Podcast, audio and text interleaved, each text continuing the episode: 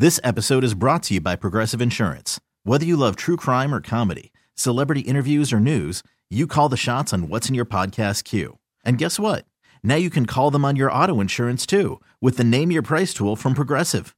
It works just the way it sounds. You tell Progressive how much you want to pay for car insurance, and they'll show you coverage options that fit your budget. Get your quote today at progressive.com to join the over 28 million drivers who trust Progressive. Progressive Casualty Insurance Company and Affiliates. Price and coverage match limited by state law. You could spend the weekend doing the same old whatever, or you could conquer the weekend in the all-new Hyundai Santa Fe. Visit HyundaiUSA.com for more details. Hyundai, there's joy in every journey. Welcome back, Grant and Danny on the fan. Happy to have you with us on this Football Friday ahead of the championship games to be played in the NFL on Sunday. Someone's getting crowned a winner in the NFC and the AFC, and we'll know our Super Bowl matchup by the time Danny and I are chatting with you on Monday. Without further ado, though, let's go to the BetQL guest hotline. Bet smarter to beat the books. Download the BetQL app. Visit BetQL.com. Randy Mueller, 2000 Executive of the Year uh, with The Athletic, among countless other outlets right now. We love his insight. Try to get him on the show throughout the football season to give us that front office perspective. Randy, thanks for a few minutes and hopping on here in D.C. I want to start with the NFC Championship game. Lincoln Financial Field has become one of the toughest places to go play. How much a factor do you think the environment is in the two and a half points that the Eagles are favored by right now over a Niners team that hasn't lost since before Halloween? Hey, good to be with you guys, and thanks for having me on. I do think you're correct in that it is a tough spot for anybody to go, much less a team with a rookie quarterback, right, that's played six games. So I think that's probably the one question that Brock Purdy hasn't checked the box with is a road, road game in a hostile environment. He's sure checked all the other boxes for me, though, so I, I, I am not doubting him one one ounce. Of course, it's easier when you put the talent around him like the 49ers have done – I'm really looking forward to the game because I think it's clearly the two best teams in the NFC, and the the Eagles have been on our radar all season. 49ers, it seemed like, got on our radar once Brock Purdy got in there, and so it, it's been fun to watch them transform. Both teams are really uh, playing peak level at this point, especially the 49ers, and so it's going to be fun to watch.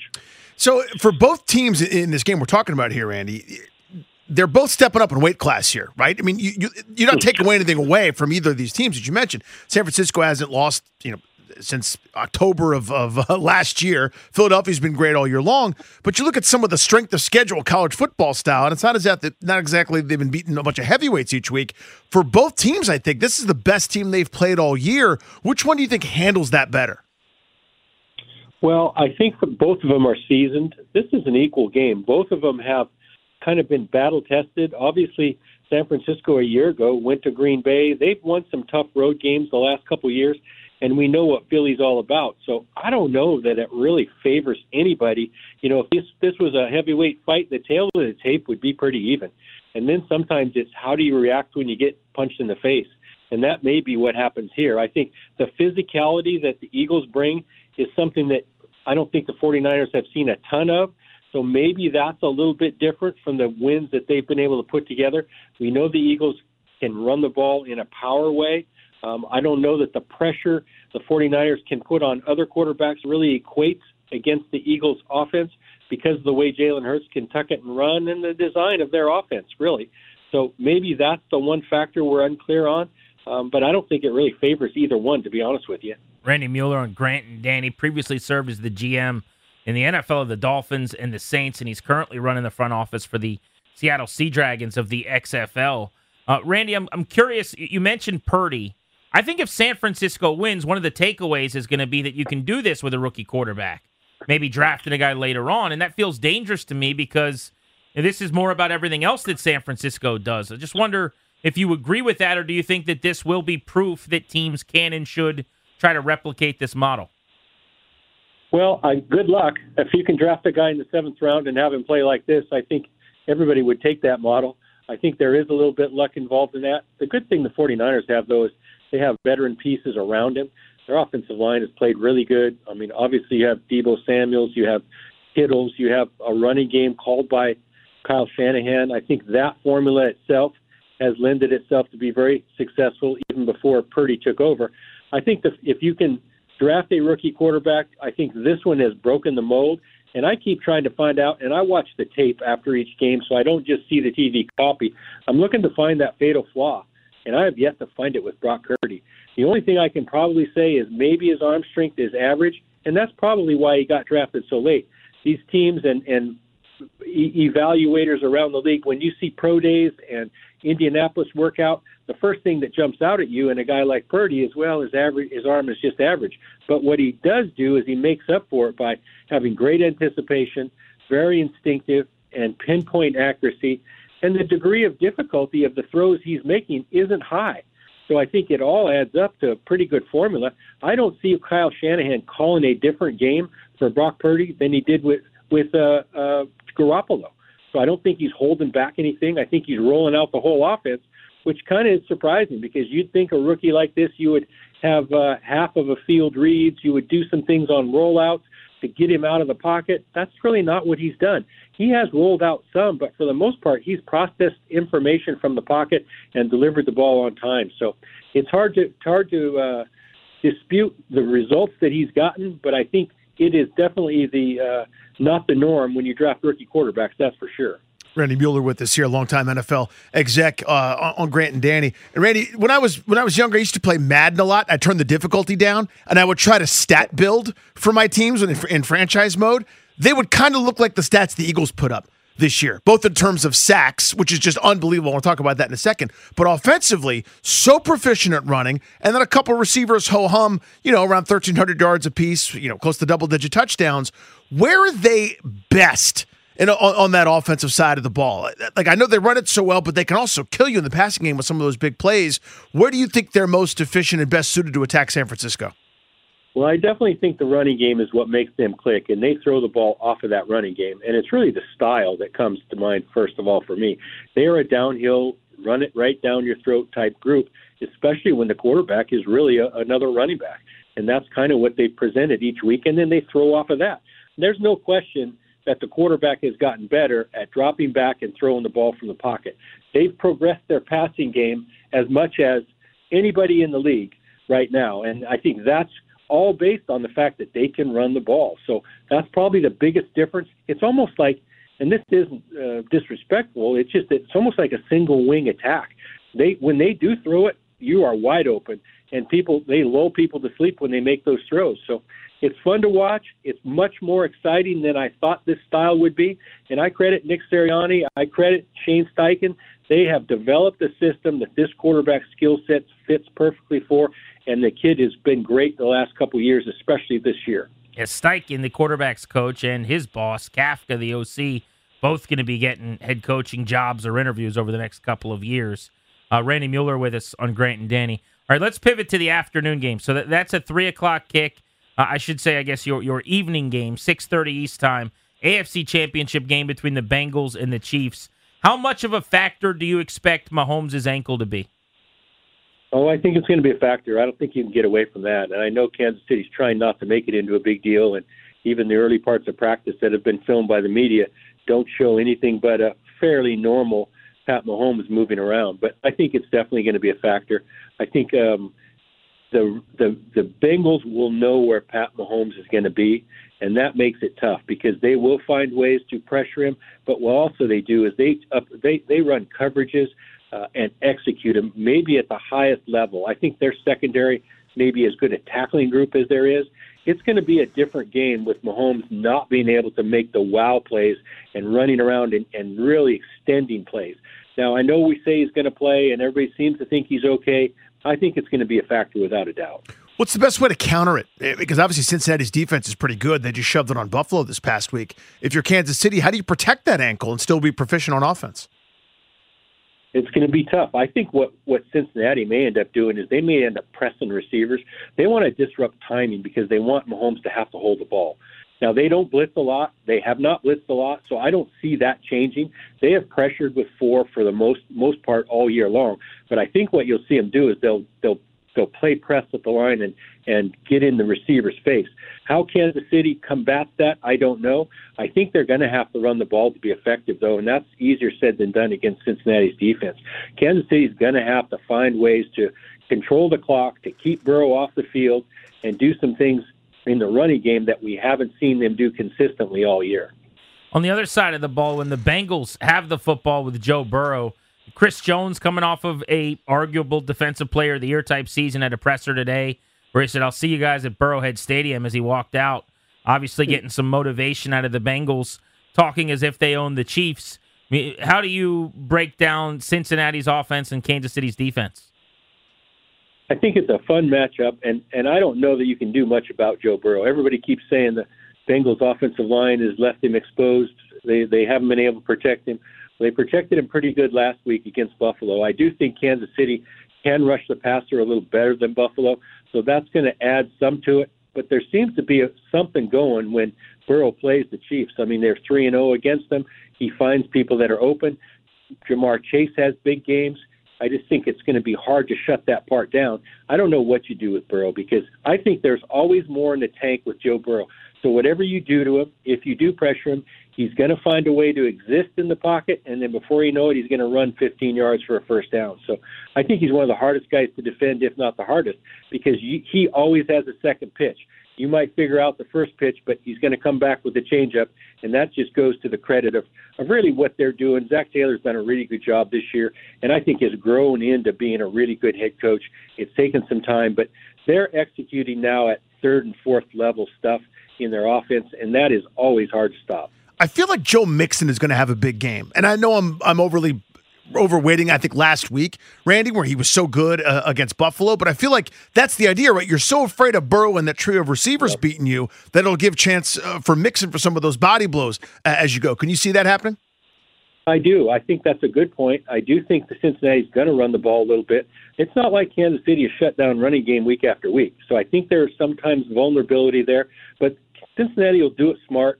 They'll use Mixon in a lot of ways. The other thing Cincinnati does is they can throw some short routes, some bubble screens to, to simulate a running game. And they're going to have to do that as well. I just think both these games, guys, not only is it the best four teams, I think it's the great matchups that we always want to see. And it doesn't always end up to be a great game, but I think in these two matchups, there's going to be some really cool stuff to watch for football fans at at at levels of expert level, you know, not just basic football. This these guys are operating at a high level that's as good as any I've seen the last six or eight years in the playoffs. Randy Mueller, former executive of the year in the NFL, multi-time GM with a couple organizations, uh, joining us on Grant and Danny. Brandon Beane made a comment that's gotten a lot of uh, headlines. I'm sure you saw. I think it was yesterday when he discussed yep. the Bills versus the Bengals. And he said, look, they have the benefit right now of Joe Burrow being on a rookie contract. And essentially said that that's a huge advantage for them against the Bills and some other teams have already paid QBs. We've never seen a top three paid quarterback or top, I think it is four quarterback situation financially win a Super Bowl. I mean, guys like yep. Roethlisberger and Rodgers and Wilson, they all won before they got paid. And it's a different world after you pay Josh Allen or Patrick Mahomes. Curious to see what you thought about the comment from Beane, but also just you know, how hard it is to win when you've paid a quarterback, even though you got to keep these elite guys in your building. Yeah, I, I thought my take on Brandon's comments were were fact. I think he's telling the truth, and I don't think he was sending a back end and compliment the Bengals way. These builds are all different depending on where you are salary cap wise. It's it's always the same in that you're allocating resources, and that's the bottom line. You not only have to evaluate, you have to value, and and that's two different things, and you've got to fit them together. I think what Brandon's saying, and I don't think it's an excuse. They did pay Josh Allen. They've paid some people along the way. They've got to find ways to still maybe identify younger ascending talent to get better. Let's face it, the Bills weren't good enough, and I think they know that now. So maybe this kind of slap in the face does wake them up a little bit, but they've got to be more creative. I think any team that pays a quarterback or that has decided to pay a receiver or two twenty some million dollars, you've got to be creative with the rest of your cap. And I think that's what Brandon's saying is they do have an advantage because they aren't paying Joe Burrow fifty million a year. But what's coming down the road is is a train, and, and the headlights are shining bright, and Joe Burrow is going to get paid, and so is Justin Herbert and some of these other guys probably this off season. Randy Mueller with us here on G and D. So I, I, think you touched on this earlier, Randy. These are four excellent teams. I, I don't think we can go wrong with any matchup here. Whoever wins these uh, conference championship games, but just for you, in terms of whether it's rooting interest, most fun matchup, contrasting styles, take it wherever you want. What Super Bowl matchup would you most prefer? You know, I don't really have a rooting rooting interest. I think I always root for the most proficient. I root for players sometimes. I root for coaches, people I see, people I've worked with. So I have a little bit of a soft heart that way. But I, I, I don't think you can go wrong with any 49er Chiefs matchup because you're talking about different dichotomies. Um, but I'm not going to say that the Bengals the Eagles matchup wouldn't be pretty good either. So I really don't. That's a hard one for me. I don't see any of these teams being more attractive to watch on Super Bowl Sunday because of the fact that I think these are the four best. All right, quick change of pace, and we'll let you out on this. But I think this quarterback market this offseason could be absolutely robust and a lot of fun. I'm curious if you think there's going to be more bark than bite, though. There's talk about Lamar Jackson, Aaron Rodgers, Tom Brady. Obviously, the Niners with Garoppolo and Lance maybe hitting the market. Derek Carr, possibly that Geno Smith, Ryan Tannehill tier, Daniel Jones. Do you think this is going to be an, an all time offseason from a quarterback movement perspective, or do you think it, it sounds better than it ends up being? I think it's going to be a pretty good movement year for sure. I totally agree because I think Brady's going to change teams. I think a, a number of these guys are already going to change teams. You mentioned Derek Carr, and I happen to be one who believes Rodgers is going to have a different home at the end of the year either, at, at the end of the off season. So some big name guys are going to move. Um, then you've got the Geno Smiths and the Mike Whites, and you mentioned Daniel Jones, but you got Jimmy G. You've got some other guys, second level players, they're going to be finding homes as well. So I think it will be a pretty good quarterback carousel this off season, and of course that makes our jobs easier, right? We have a lot of stuff to talk about. Thank you as always, Randy. Really appreciate it, man. Enjoy the games this weekend. Thanks, guys. Take care. Always wonderful. Love having Randy on good to have a former executive of the year breaking things down with us. I actually want to get back to that with you in just a couple of minutes and talk about the quarterback musical chairs that might happen. There was a list compiled I saw online of all the things that could actually be in play, and it's unlike any list going into the offseason we've ever seen. Now, I'm not sitting here telling you this all happens, but the possibilities all the way down to the Bears have the number one pick. Uh-huh. Their quarterback is Justin Fields. They probably just ride with him and trade back. So that in and of itself, I think, is, is wild. Yes, because someone's going up and getting Bryce Young probably. But let's say the Bears trade Justin Fields and take that number one pick and use it on a quarterback. You're adding another potential star playmaker at the quarterback position into the conversation. So I think that's pretty fun. Uh, anything stick out to you though in terms of what he thinks about these two games? Most people are saying at this point they kind of feel like Mahomes' ankle is not going to be much of a factor. I disagree with that, so I liked hearing someone who I consider to be way more an expert than me saying, let's not pretend like this isn't a thing. Because I was watching the video of practice from yesterday. Uh huh. He's moving around okay, it seems like.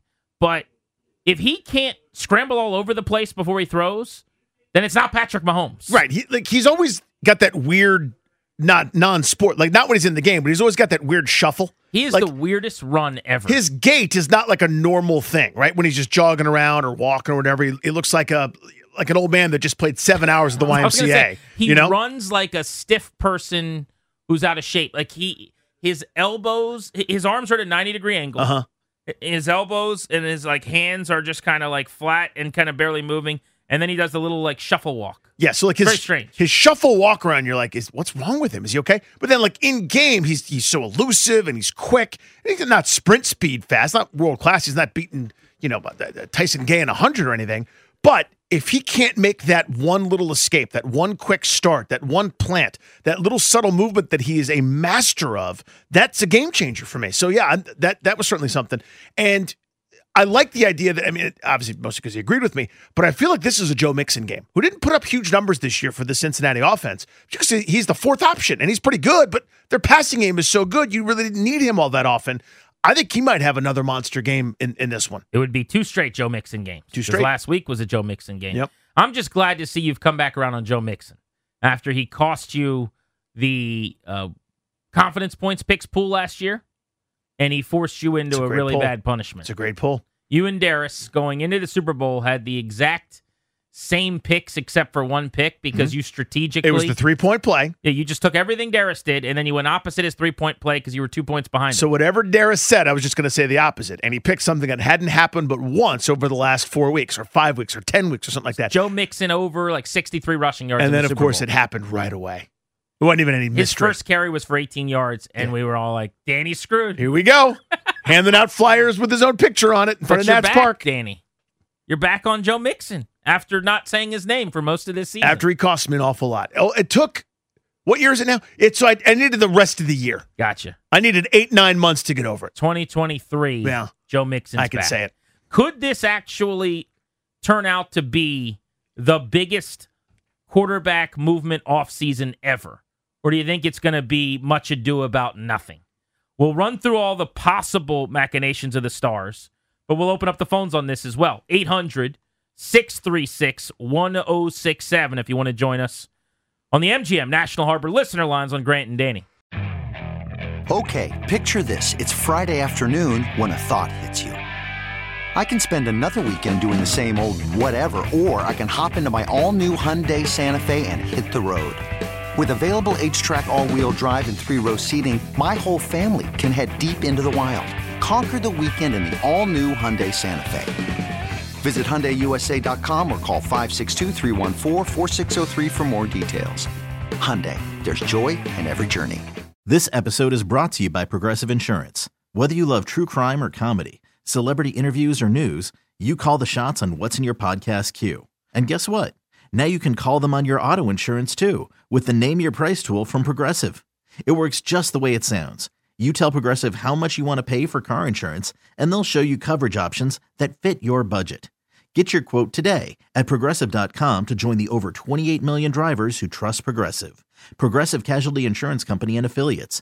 Price and coverage match limited by state law. We really need new phones. T-Mobile will cover the cost of four amazing new iPhone 15s, and each line is only $25 a month. New iPhone 15s? Only at T-Mobile get four iPhone 15s on us and four lines for 25 bucks per line per month with eligible trade-in when you switch. Minimum of four lines for $25 per line per month with auto pay discount using debit or bank account. $5 more per line without auto pay, plus taxes and fees. Phone fee at 24 monthly bill credits for all well qualified customers. Contact us before canceling account to continue bill credits or credit stop and balance on required finance agreement due. $35 per line connection charge applies. Ctmobile.com.